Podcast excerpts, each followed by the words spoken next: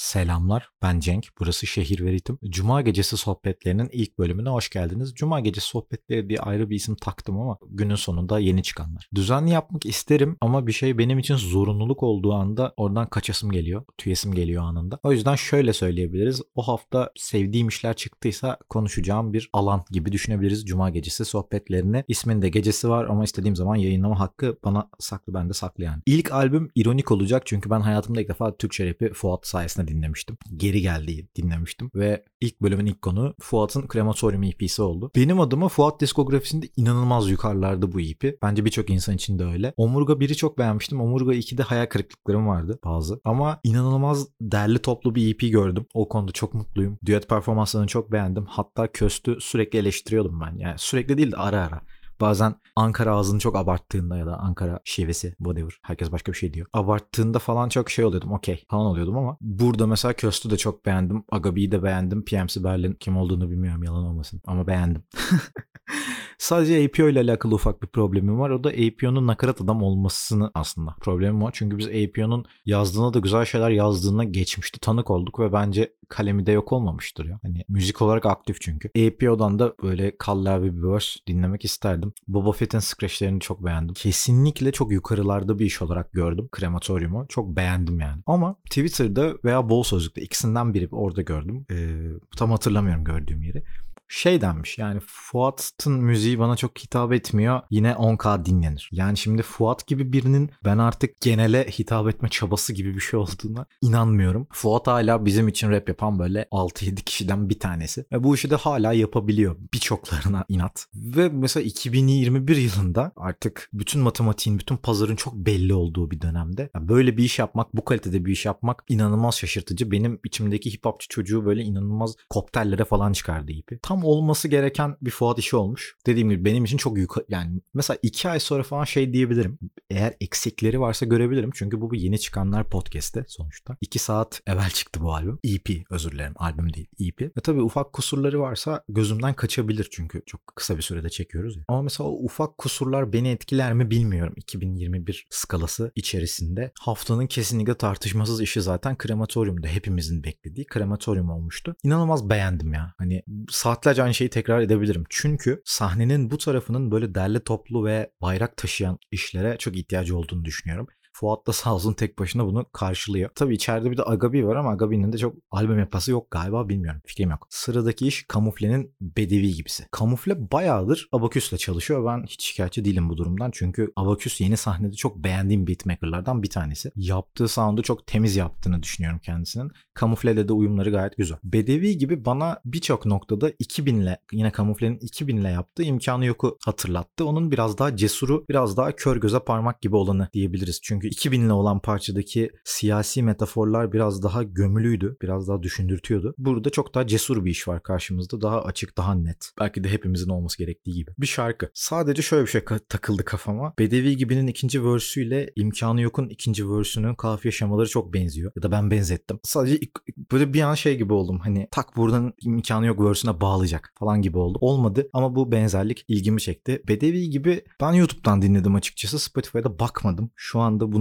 söylüyorum ama çok geç. Keşke dinleseydim Spotify'dan da. Acaba introsu bu kadar yavaş mı? Sanki biraz daha intro kısmı, introdaki şiir kısmı hızlanabilirmiş diye düşündüm. Ama yine de 2021 yılında 4 dakikalık bir iş dinlemek güzeldi. 2 dakika falan çok yoruyor beni. Direkt 2 dakika yapanla hani 2, 2 küsür değil bak 2 falan. Hani yapma o zaman. Şarkı mesela 1 dakika 20 saniye falan. Yorulmuşsun brom yani. Ama olsun. Kamuflenin, kamufleyi sürekli dinleyebiliyor olmak, bu tarz isimlerin de sahneyi bırakmadıklarını görüyor olmak benim çok hoşuma gidiyor. Aynı Fuat'ta dediğim gibi. Bir sonraki işimiz de Rizzo Guerta'nın Gecenin Fızıltıları EP'si. Agartha'dan çıktı EP ve ben açıkçası ilk girerken dedim ki yani bir şarkı alsam okey herhalde. İki şarkı aldım. Dört şarkı var. Dörtte iki biliyorsunuz ki iyi bir oran benim için. Genelde beğendiğim işlerin yani yarısını alsam falan wow çok iyi falan diyorum yani. O yüzden iyiydi. Ama bu demek değil ki her şey müthiş. Rizzo'nun şöyle bir problemi var bence. Mesela aynayla hesaplaşma ve bilincimin altına bilet. Ben bu iki şarkıyı aldım ama ikisinde de aynı problem var. Abi vokal çok iyi. Beatle çok oturmuş. Daha doğrusu anlatacağı şeyle çok oturmuş bir flow var. Müthiş. Ya ses tonunu zaten beğeniyorum. Okey. Ama mesela 2 dakika 22 saniyelik bir şarkıda sanki böyle back vokallerle falan bir oyun yapılabilirmiş gibi geliyor. Çünkü beni böyle e,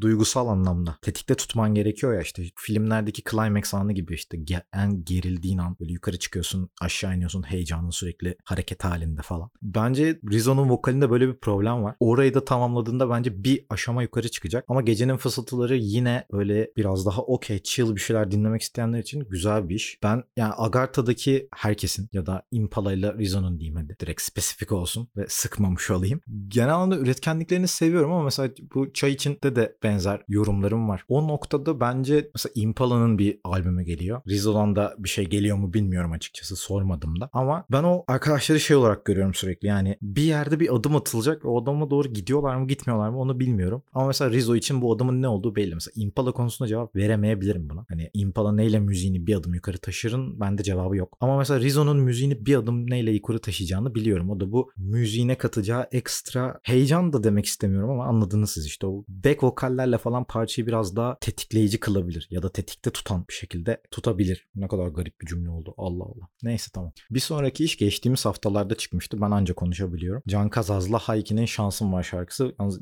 tersten söyleyince sanki şarkı Can Kazaz'ınmış gibi oldu. Galiba şarkı Hayki'nin. Can Kazaz misafir olmuş. Ben Hayki'nin bu chill hallerini çok seviyorum. All albümünde de hala buraya döndük. İnanılmaz bir şey. All albümünde de genelde bu tarz taraflarını sevmiştim. Yaptığı işleri ekstra sevmiştim desem daha doğru herhalde. Mesela Mantra da eğlenceliydi, yani güzeldi ama ekstra eğlenceli olduğu için çok kafamda kalmadı. Haiki'den bu böyle o modu bence çok iyi verebiliyor ki kendisi de öyle yaşıyor herhalde. Bu kadar iyi verebilmesinin altında böyle bir şey var. Sadece beni bir şey çok rahatsız etti. O da Haiki'den Can Kazaz'ın girdiği ilk anda böyle bir uyumsuzluk seziyorum. Yani bu şey anlamında prodüksiyon hatası olarak uyumsuzluk seçiyorum. Bir şey sanki baya arkada takılıyor falan gibi yani. Sebebini hiç anlamadım ama böyle şey gibi olur yani. Al alkollüsündür ve ayılırsın ya böyle bir saniyeliğine bir şey olur. Ha siktir lan falan diye ayılırsın. Öyle hissettirdi bana. Ayrıca bu şarkı bana Can Kazaz'ın gayet iyi bir rapçi olabileceğini de gösterdi. Bence piyasamızın yarısında iyi bir rapçi olabilir. Sadece 3 şarkı 3 de 3 dakika bu şarkı. Konuşamadım ya. 3 dakika bu şarkı. 3 dakika için çok mu tekrar ediyor diye bir düşünüyorum. Ama Chill Hike için geçer verdim. Sırada da Twitter'dan tanıdığım, daha doğrusu tanımadığım, takipleştiğim rapçi diye. bakarız işlerine falan diye dediğim Jeff Smoke'un kafa fresh'i var. Beni çok şaşırttı. Çünkü abartı traplerden ziyade gayet düzgün bir trap dinledim. Çok uzun bir süre sonra. Yani bayağı uzun bir süre sonra. Ve bu No Name'den geldi. Valla ne varsa No Name'lerde var diyeceğim de hayır yok. Özür dilerim. Umarım Jeff de bana böyle iki hafta sonra falan sallamaz. Bu ara öyle bir trend var galiba. No Name'den kendime yönelik tweetler gördüm ve kalbim kırıldı. Hepinizin işini paylaşsam ben olmam. Ya da böyle bir zorunluluk görüyorsanız bence problemli olan ben değilim. Kafa Fresh'te Ayaz'ı da çok beğendim. Jeff Smoke'u da çok beğendim ve bana çok chill geldi iş. Yani evet gaz bir iş de. Böyle çok yoran bir trap sound'u var ya artık. Ondan çok uzak geldi bana. Gerçekten fresh bir kafa yani. Fresh. Fresh yani hakikaten fresh. Şimdi no name olduğu zaman her zaman kafamın bir tarafında şey var. Yani bu şarkı bir yerden tırnak içerisinde esinlenme olabilir. Esinlenmiş olabilir bir şekilde. No name konusunda böyle evet böyle bir çekincem var. Çünkü övdüğüm birçok insandan böyle şeyler yaşandı. O yüzden bilemiyorum. Hani böyle bir şey varsa gelip coşmayın bana tamam mı? Ama yine de inanılmaz keyifli bir iki dakika geçirdim ben. Mesela jenerik trap dedi bir arkadaşım. Katılıyorum ama abartısız ve yormayan ve arkada da açabileceğin veya arabada da çok coşturmadan. Bak bu önemli bir şey. Yani sürekli upbeat bir hayat yaşamak çok yorucu ya. Oradan kaçıp böyle yine eğlenceli yine upbeat ama o kadar da yormayan seni işler dinlemek güzel oluyor. Bu iyi örnekte kötü örneğe gelelim. Organize'nin Salah şarkısı. İnanılmaz komik bir klibi var. Benim çok uzun bir süre sonra Organize'den beğendiğim bir iş dedim ki bol sözlüğe girdim ve bol sözlükte birçok arkadaş bu şarkının orijinalini paylaşmış. Luciano'nun Riyad Mahrez'i. Şimdi öncelikle Türkçe rapte bir çalıyor ama çalışıyor. Yol yapıyor falan.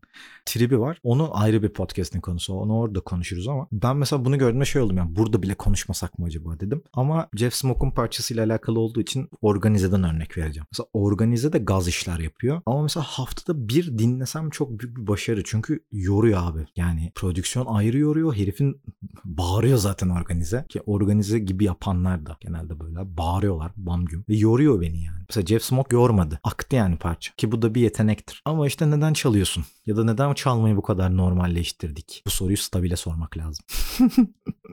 Ve son işimiz bu hafta çıkan son iş Ati 242'nin Tiki Taka Flow'u. Şimdi Ati'nin kariyeri ne zamandan beri böyle bilmiyorum ama kendisi baya ben epeydir dinlemiyorum. Baya ama baya Soner Sarıkabadayı popçusu olmuş. Şimdi Ati seven arkadaşların yorumları olacaktır. O, hani Latin bu Afro falan diye. Hayır değil. Kesinlikle dümdüz pop Şey sempatik geldi sadece. Yani bir yerde Miami Yes'inden ki bu arada bildiğim bütün YouTuber'lar bu adamın ismini başka şekilde söyledikleri için ben bunu tercih ettim. Yanlış söylesem söyle. Neyse Miami Yes'inden flow araklamış. Ve çok sempatik buldum. Hani rap kalmaya çalışmış bir yerde. Kötü. Yani çok kötü ama tabii ki yani yeni kariyerinde başarılar dilemekten başka bize ne düşer ki? Bizim üzerimize vazife değil yani. Onun bu çocuğun kariyerine yorum yapmak. Pop'ta daha başarılı olabileceğini düşünüyorum. Çünkü günün sonunda yani genç kız kardeşlerimizin de böyle erkek figürlerine ihtiyacı var. Onun yani bunun da bir alıcısı var sonuçta pazar market olarak. Kendisine başarılar diliyorum ama tabii ki hiç benlik değil. Bayağı ucuz pop'a benziyor yani. Hakikaten. Mesela Soner Sarıkabadayı'nın bile son dönemi prodüksiyonlu kötü pop'tu. Bu bayağı yani her anlamıyla kötü pop. Üzerine flow falan çalmaya çalışılmış falan çok kötü. Ati güzel bir ihtimaldi ama bit yani. Yapacak bir şey yok. Neyse arkadaşlar Cuma gecesi sohbetinin ilk bölümüne veda ediyoruz. Kendinize dikkat ediyorsunuz, seviliyorsunuz. Ellerinizi 30 saniye boyunca bol sabunlu suyla yıkıyorsunuz. Görüşürüz.